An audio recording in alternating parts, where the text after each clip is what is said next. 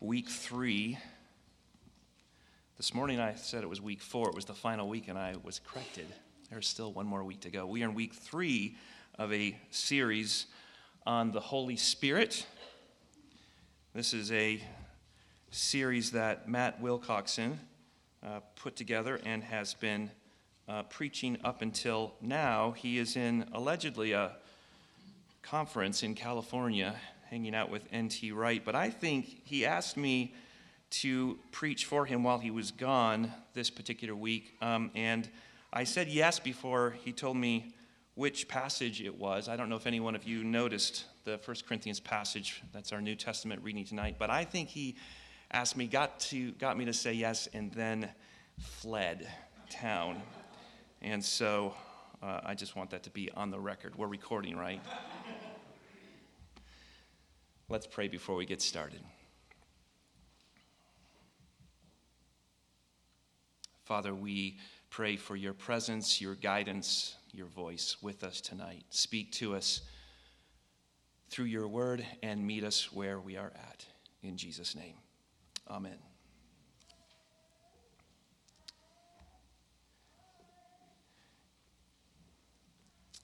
It was a seminary class that I will never forget. I was in my first year at Trinity Evangelical Divinity School and taking a class with Wayne Grudem. We were using parts of his systematic theology, which had not been published yet, and so he would uh, print copies of it off of his computer as he wrote it. The class was an elective called Theology of Prayer and Worship, and the last unit of the class was on praying for healing. And he said, Next Tuesday, I'm going to bring in a guest lecturer who has had some experience in praying for healing to talk about this topic. And I thought to myself, well, this ought to be interesting. I considered myself to be what is known as a cessationist, which is the belief that any kind of miraculous spiritual gifts ceased after the apostles and the first century church. But I also had high regard for my teacher, Dr. Grudem, who was a steady and reliable Reformed theologian, and I wanted to give him the benefit of the doubt. So, next Tuesday, we all walked into class, and our guest lecturer was Dr. Grudem's pastor, whose name was Steve Nicholson. I don't know what I expected of someone who was about to talk about healing prayer, but I felt reassured to find a low key individual who presented a biblical and nuanced case for praying for healing. After his presentation, he said, Because the gap for many people is knowing how to pray for healing, let's do a demonstration. Is there anyone here in class who is experiencing some stomach pain right now. And to my surprise, the guy seated in the desk next to me raised his hand and said, I do. He described an ailment that kept him in reoccurring pain from time to time, and he was in pain right then. And so Steve invited him to the front of the room to be prayed for and instructed the rest of the class to watch. So, my classmate, a quiet, conservative fellow training to be an evangelical free church pastor, walked to the front and closed his eyes while Steve put his hand on my classmate's shoulder and, with his other hand stuck in his pocket, prayed one of the least dramatic prayers I had ever heard in my life. Something like, Jesus, we ask you to release your healing power now. And that was it. He stood there for a few minutes, and we all waited. What followed was easily the most bizarre experience of my three years in seminary. After about two minutes, my classmate started quietly but unmistakably vibrating from head to toe. Not shaking, vibrating. And my face looked like all of your faces right now? I thought, what is going on? And does my friend know what's happening? Is he aware of this? Does he approve of this? Does his denomination approve of this? Thankfully, right about that moment, Steve started interviewing him, asking him what was happening. And my classmate said, in a very matter of fact tone of voice, Well, I'm vibrating.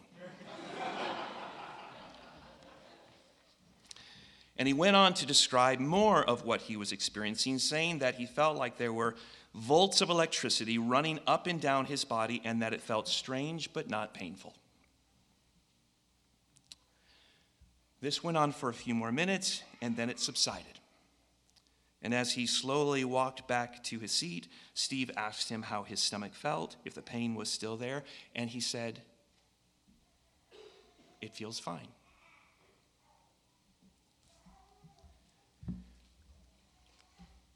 Well, I did not know what to make of this. But I suddenly felt glued to my seat, thinking, I want this guy to pray for me.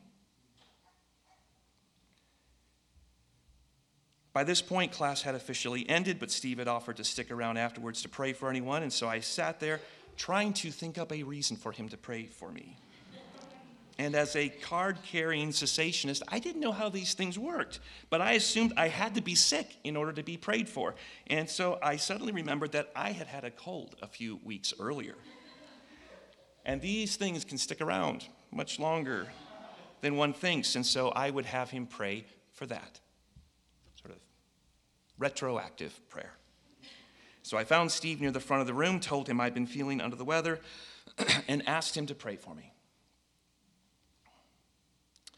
So, just my, like my classmate, I stood there and he put his hand on my shoulder, waited for a moment, and then he never did pray for my cold.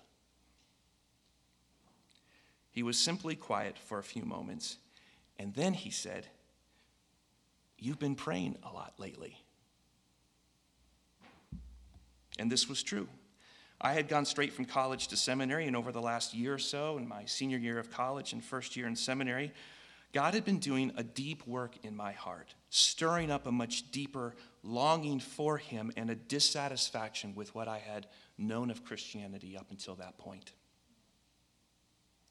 And over the last several months since arriving at seminary in Chicago, I would take prayer walks every night after dark walking the same route night after night, pouring out my heart to God, praying for the same things over and over. And so when Steve said, You've been praying a lot lately, I thought to myself, That's right. But then, to my surprise, Steve started naming for me very specifically the precise prayers that I had been praying every night over the last six months. And as he was recounting my prayers, my mind was racing because I thought, how do you know this? And then he stopped and he said, and God wants you to know something. He's heard those prayers. And when he said that, I felt like my heart was going to burst. I had come from a tradition in which God was more of a distant rule maker than a loving father. And the fact that a complete stranger was able to recite to me my prayers and then assure me that God had heard those prayers, I was suddenly conscious for the first time and in a tangible way of God's goodness and mercy. In the months that followed, my spiritual life changed dramatically. I had a deeper longing for holiness and a greater dedication to prayer and a new expectancy about the immediacy of God. It became a kind of pivot point in my life, all because of a short prayer from somebody that I had never met before. Steve later became a friend and a mentor, and he would later say that he had no idea whether what he was saying to me would in fact be accurate. He was just following some small nudges that he felt from the Holy Spirit.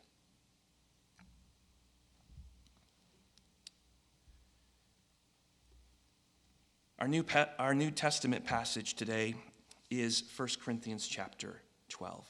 You can turn there if you have your Bibles. It's a passage about spiritual gifts, and the majority of the gifts listed here, like healing and miracles and words of knowledge, appear to have some supernatural component to them.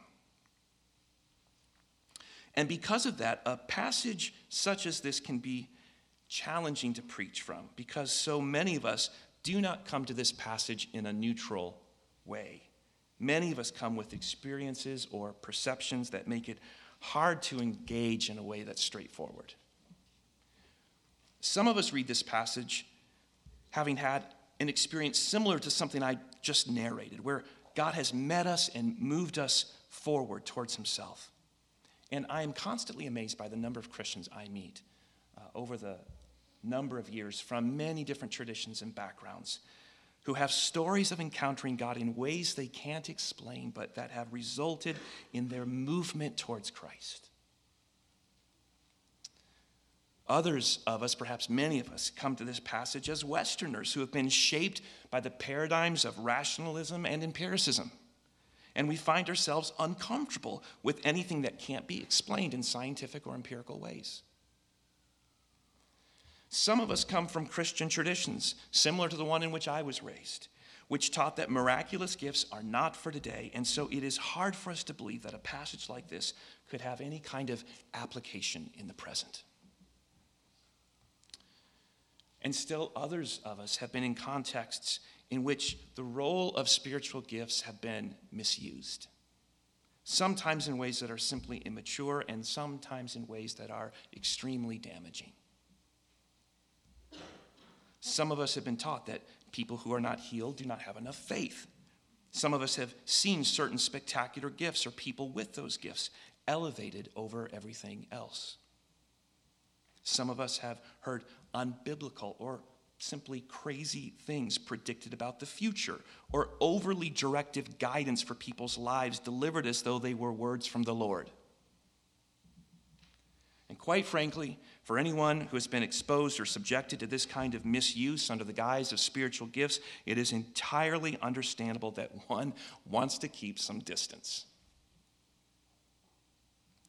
And so let me simply say from the outset whatever concerns or reactions you come to with this passage, it's okay. There are so many questions that are valid and necessary and should be addressed. Most of them, for reasons of time, cannot be addressed in one sermon such as this, but my hope is that we can at least set the table for a conversation by exploring just a few themes from this passage.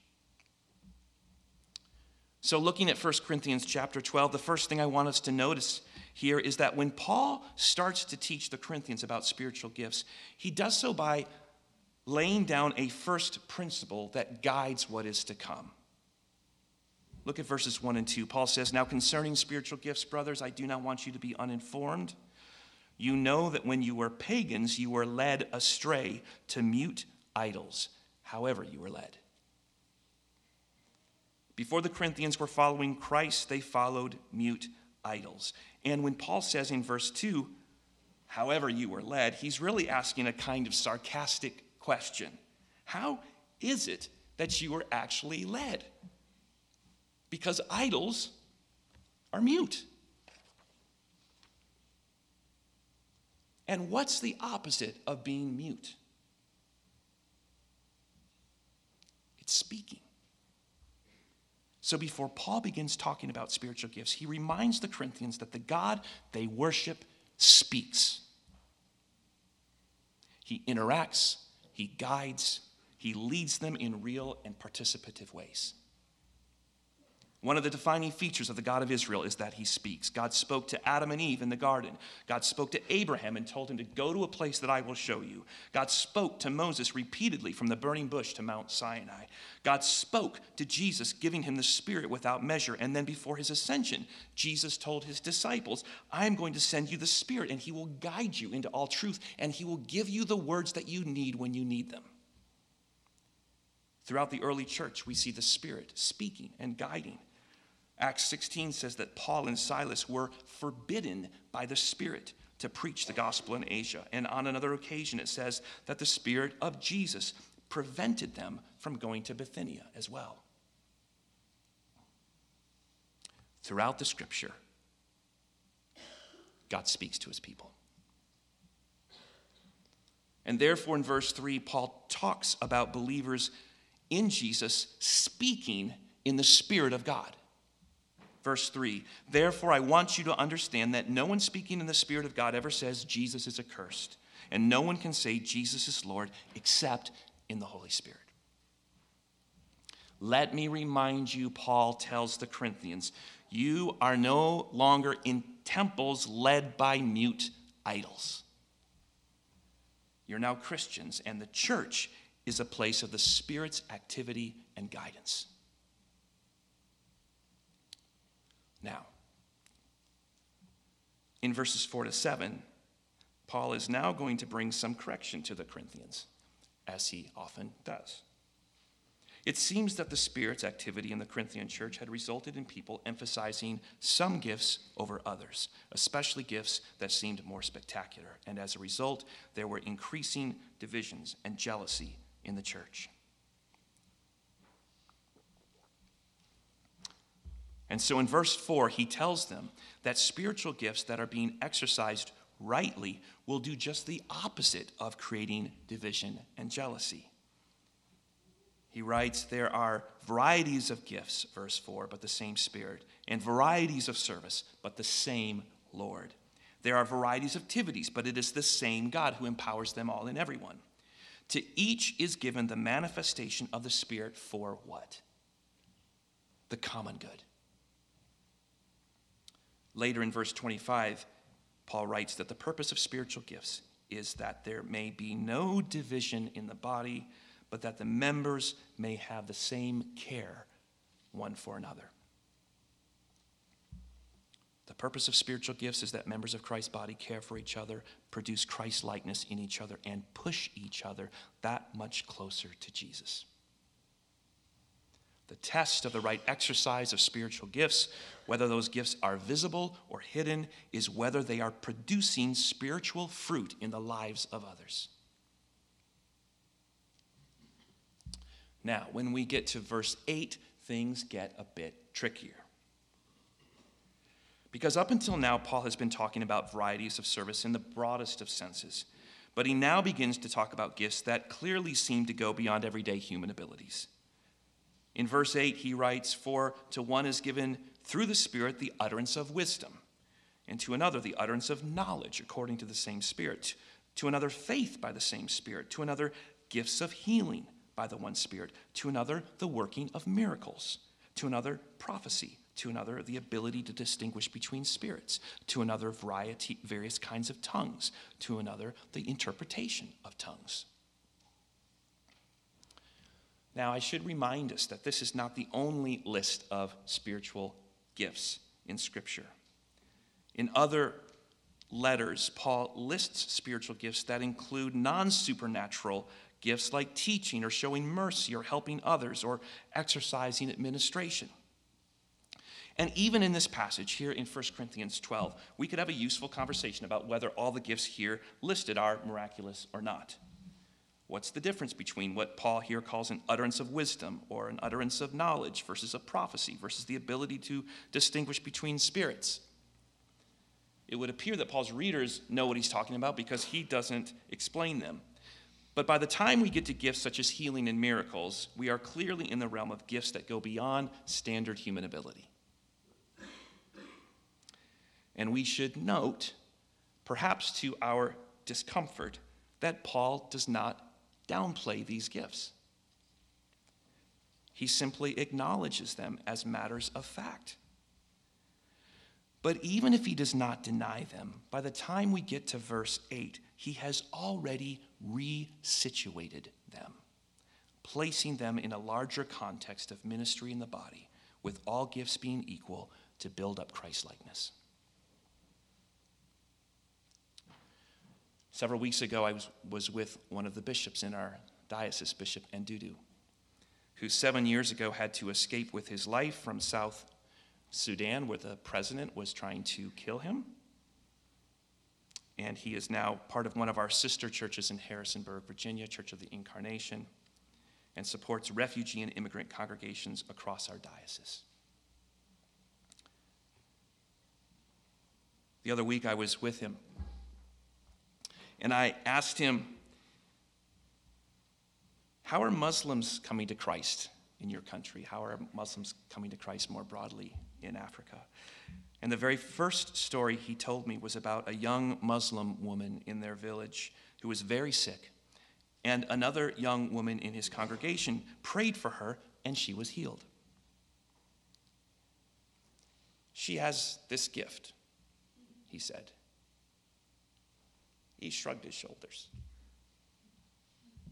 And then he said, she had the young Muslim woman come and live with her so that she could care for her other needs. The Muslim woman came to Christ because of healing and hospitality, the miraculous and everyday service. So, the question before us and before any church that wants to be biblical, therefore, is this if we do not want to deny the reality of miraculous gifts, if we want to welcome God's active presence in our midst, but if we want to situate those gifts, as Paul does, in an understanding of church that is focused on building each other towards Christ likeness, what does that look like? What does a careful and loving and balanced expression of the activity of the Holy Spirit look like today? Let me make three observations. First, it's important to note something about the meaning of spiritual gifts, both here in 1 Corinthians 12 and elsewhere. We think of gifts as being something synonymous with abilities, like we would say he or she is a gifted piano player or gifted writer.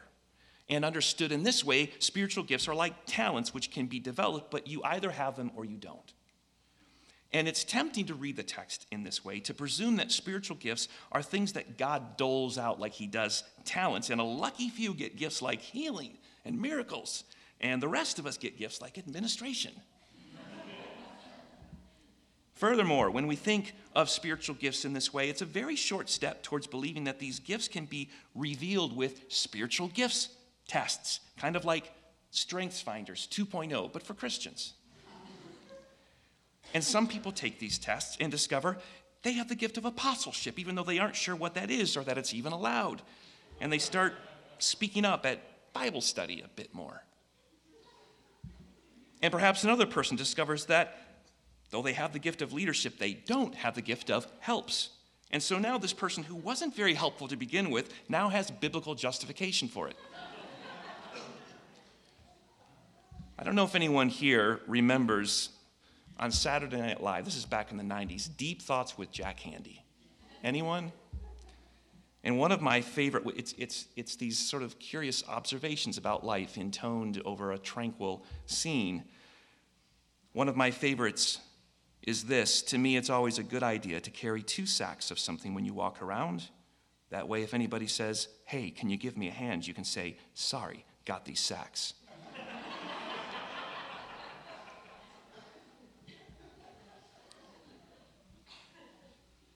a spiritual gifts inventory somehow functions in this way. You have these sacks. And I'm sorry I can't be helpful. I have these sacks. Or if you need something, I look inside and that particular gift just isn't there, regardless of what situation God might be calling you into. I think this is a wrong way to understand what is meant by gift in this passage. I want to suggest, following other biblical commentators, that we understand spiritual gifts not as some kind of static abilities, whether those abilities seem more natural or supernatural, but rather as ministries, as activities that build up the body of Christ. And those ministries or activities might be something that we are empowered by God to do consistently over time because of the role God calls us to, or they might be activities we are empowered to do simply in a given moment. Sometimes these activities will draw on natural abilities that we have to varying degrees, and other times those activities will require what we might call special enablement from the Holy Spirit because they go beyond what we can do naturally.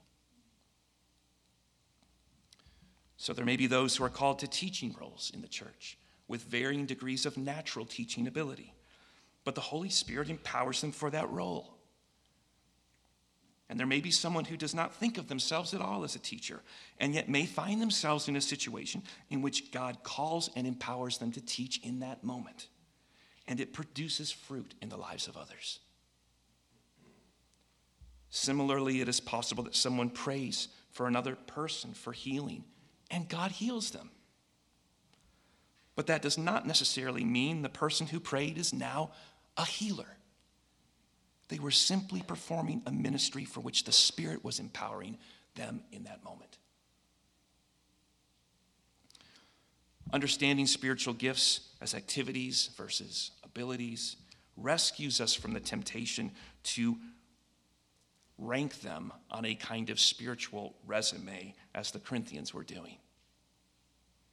Instead, I want to suggest it democratizes them and, in principle, makes them all available to all believers in different contexts and at different times, depending on what God is doing and what the Spirit is empowering to produce maturity in the body of Christ.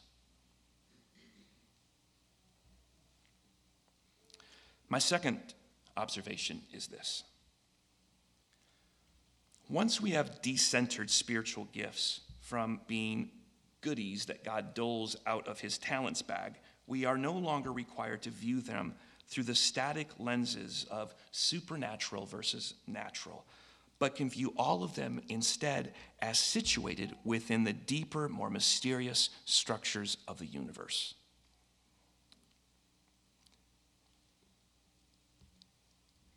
That was not meant as a deep thought from Jack Handey, so let me explain what I mean.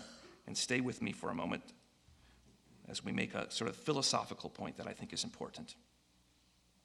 In writing about the reality of miracles, the theologian and former Archbishop Rowan Williams suggests that it might be constructive to understand miracles not so much as God intervening to suspend the laws of nature, rather, miracles reveal that the laws of nature are, in fact, much more complex than we think.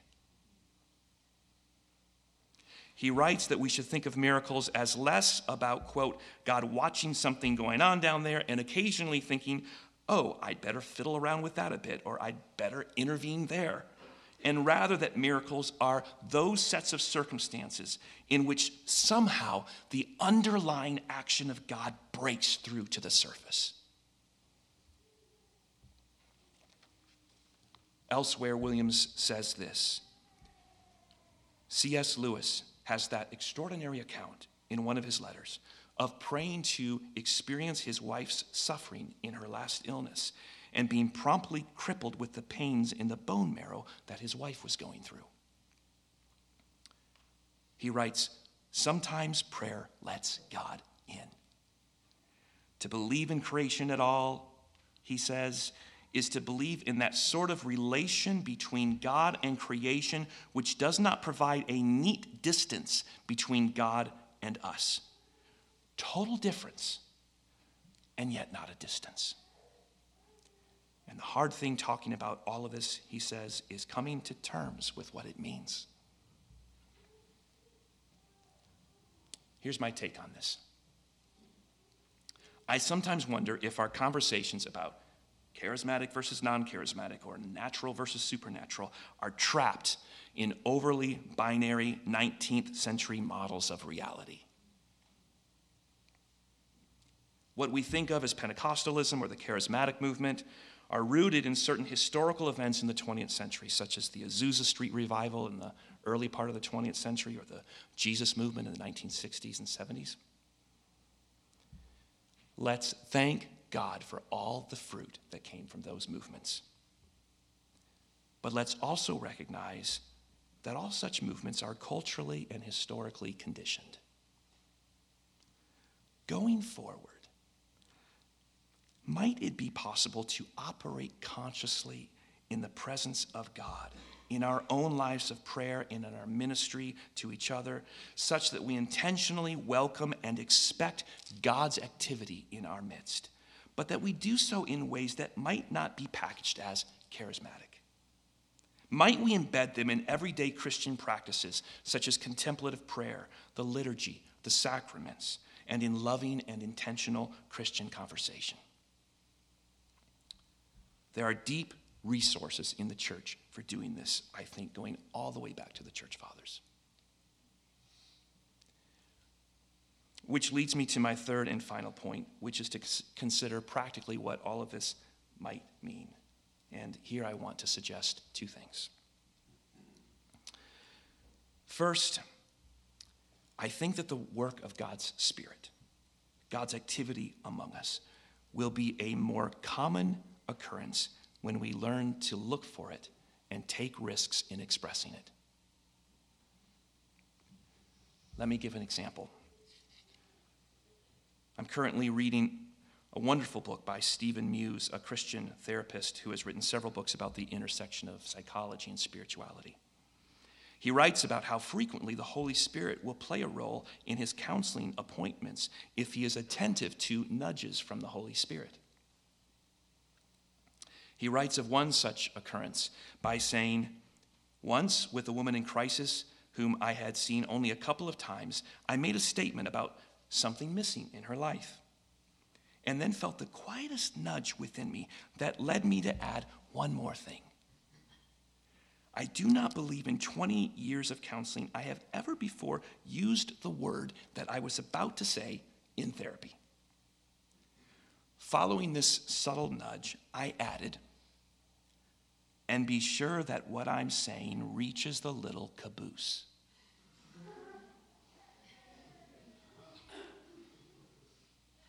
The woman responded instantaneously and with surprise. Caboose is the nickname that I was called as a small child. And that moment opened her up to a much deeper level of work both in her therapy and in her own engagement with the Lord. I think these nudges are more common than we might think. I believe the Holy Spirit wants to speak to us through each other by learning to pay attention to those nudges. Learning to discern what is the Holy Spirit's nudge versus what is my own agenda takes practice and teaching and maturity and discernment. But if we will learn to practice God's presence and learn to recognize His voice in our own lives, it is a small step to being a channel for the Holy Spirit's voice in the lives of others. My other practical suggestion is this as Anglicans, we have rubrics and frameworks that create space for this. The Book of Common Prayer has services for healing, and these allow for prayers that are both liturgical and extemporaneous. As Anglicans, we celebrate the Eucharist every week. And we come to the table to receive from Jesus understanding that in some deep and mysterious way, Jesus is the host, Jesus is present, and Jesus gives us himself in the bread and the wine. And so come to the table with expectancy. Come to be prayed for by the prayer ministers after you receive the bread and the wine. Come believing that God wants to meet with you and speak to you. Furthermore, not only do we have the liturgy and the sacraments, but we have community groups, we have small groups, res groups, that can be places for experimenting and risk taking, with opportunities to listen to God for each other, on each other's behalf, and ministering to each other at our deepest points of need. In much of what we read in the New Testament about spiritual gifts, including 1 Corinthians 12, it is assumed that these gifts will be practiced in house church settings. And res groups are a perfect place for this to happen.